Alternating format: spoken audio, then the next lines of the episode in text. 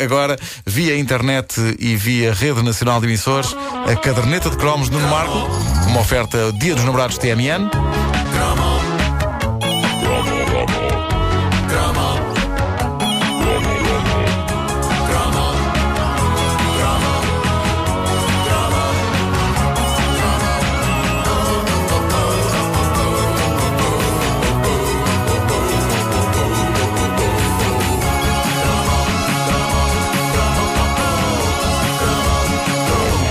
Três nomes que marcaram a nossa infância de forma decisiva: Quais? Corgi, Matchbox e Majorette. O Corgi levou ouro, Matchbox prata e o Majorete. A birra, a birra. Birra. Essa coisa essencial para, para a vida.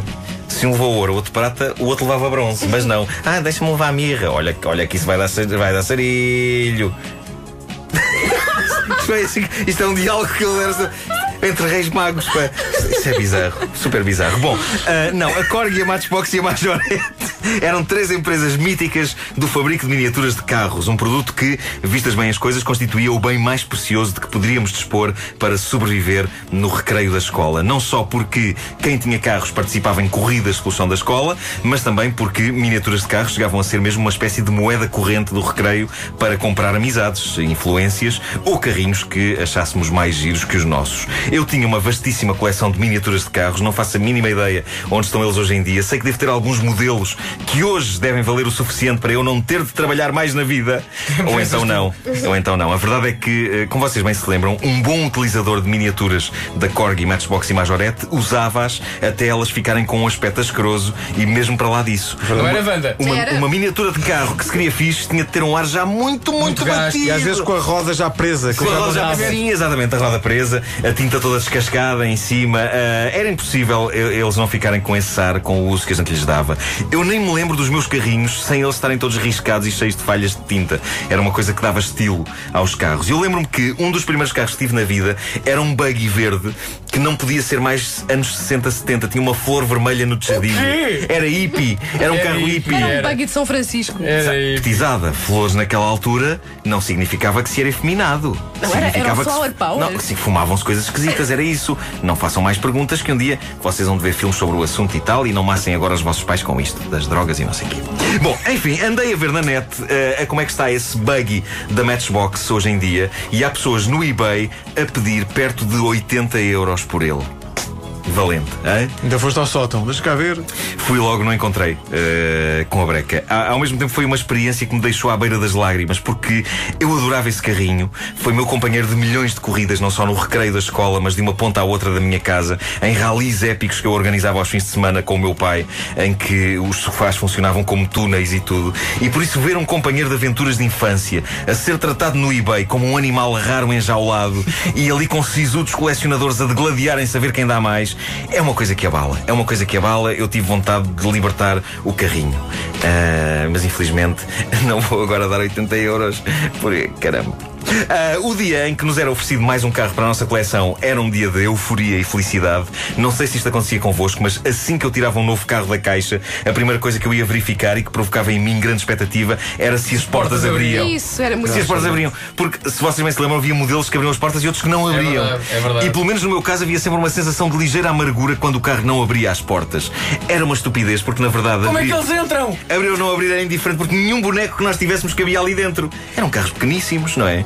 Mas uma miniatura destas, ter o pormenor de abrir e fechar portas, era daquelas coisas que mostrava que o fabricante era preocupado com detalhes e isso era merecedor do nosso afeto e admiração. E havia carros destes cujo interior era detalhadíssimo, aquilo era minúsculo, mas via-se tudo, via-se o volante, as mudanças, o travão.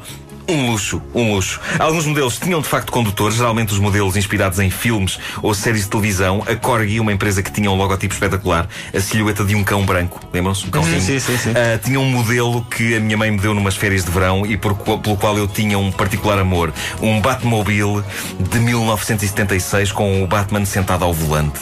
O carro era minúsculo, o que fazia com que o Batman, na verdade, parecesse um inseto. Era uma coisa preta com dois bicos minúsculos na cabeça, espetados. Mas Mas mesmo que aquilo parecesse tanto o Batman como uma mosca parece o Hulk, a intenção é que contava e aquele Batmobile era espetacular. Era impossível extrair o Batman de dentro do carro, por isso, nas minhas aventuras, ele tratava de todos os assuntos sem levantar o rabo da viatura. Era o maior. Era como se fosse um taxista. Passava ali o dia, dentro do carro. Uh, o Batmobile era um carro aceitável para um super-herói, mas lembro-me que ainda me ofereceram outros carros mais parvos para heróis, nomeadamente um carro do Hulk, lá está, e uma moto do super-homem. Na altura, isto não inquieta muito o rapaz, mas a verdade é que são conceitos parvos. Que uso daria o Hulk a um carro que não partiu em dois? O Hulk a conduzir um carro? Como é que ele cabia? Como é que ele pegava no volante com aquelas mãos gigantescas? E eu não quero imaginar o Hulk irritado com o trânsito em hora de ponta. Isso era uma catástrofe.